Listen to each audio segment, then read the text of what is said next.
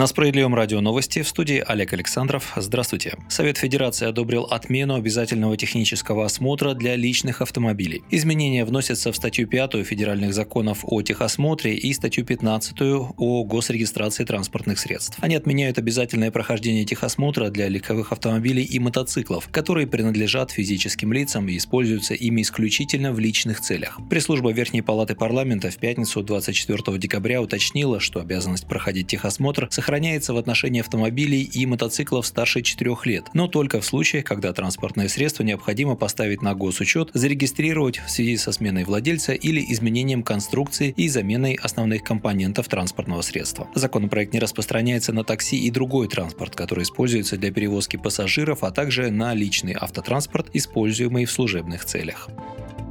Центральный банк установил предельный размер вкладов для малообеспеченных граждан. По словам заместителя председателя ЦБ Владимира Чистюхина, предлагается ограничить размер депозита суммой в 100 тысяч рублей. Идея ввести спецвклад для малоимущих граждан была озвучена Банком России в ноябре. Процентную ставку по нему планируется привязать либо к ключевой ставке ЦБ, она сейчас составляет 8,5%, либо к уровню инфляции по итогам года, которая ожидается около 8%. Чтобы определить, кто из граждан может считаться малоимущим, можно будет использовать использовать единую госсистему соцобеспечения. В самом Центробанке объясняли смысл появления таких вкладов желанием поддержать покупательскую способность семей по аналогии с зарубежными финансовыми продуктами Regulated Deposit Accounts. Особенность их в том, что ставка по данным депозитам выше рыночной. Банки не могут их менять без согласования с регулятором, а проценты по ним имеют налоговые преференции. Отмечается, что у человека может быть только один спецвклад на ограниченную сумму.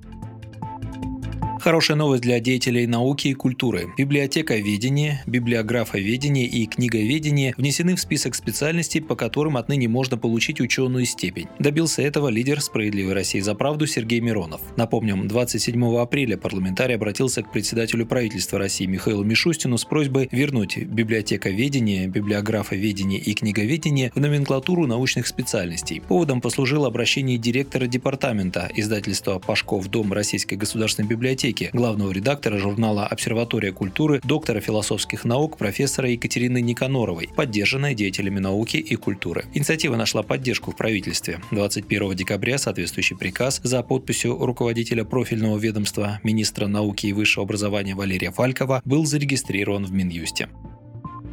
Школам могут запретить переходить на дистант из-за гриппа и ОРВИ. Перевод школ на дистанционное обучение должен жестко регламентироваться. Делать это из-за гриппа и ОРВИ недопустимо, заявил в Госдуме лидер социалистов Сергей Миронов. Он пояснил, до парламента дошли сведения, что в ряде регионов школы переводились на дистанционное обучение из-за вспышек гриппа и ОРВИ. Вероятно, руководители школы местные власти решили, что дистанционный формат удобнее и дешевле. Прошу Министерство просвещения, а также губернаторов Югры, Псковской и Оренбургской областей разобраться в ситуации ситуации, сказал он. Политик напомнил, что он и его коллеги еще в апреле внесли законопроект, который позволяет вводить дистанционное обучение в школах только тогда, когда в регионе действует режим повышенной готовности или чрезвычайной ситуации. Мы понимаем, что местные бюджеты часто недофинансированы, но экономить на качестве образования детей и родительских нервах недопустимо, заявил Сергей Миронов.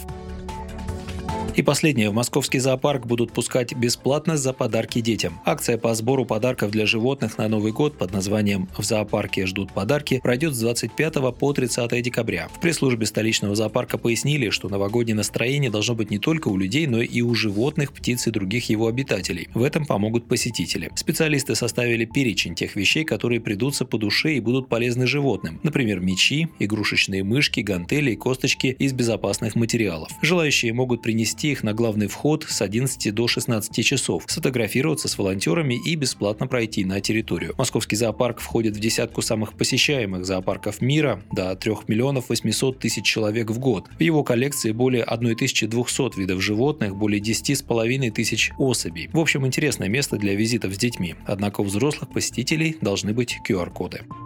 Вы слушали новости. Оставайтесь на Справедливом радио, будьте в курсе событий.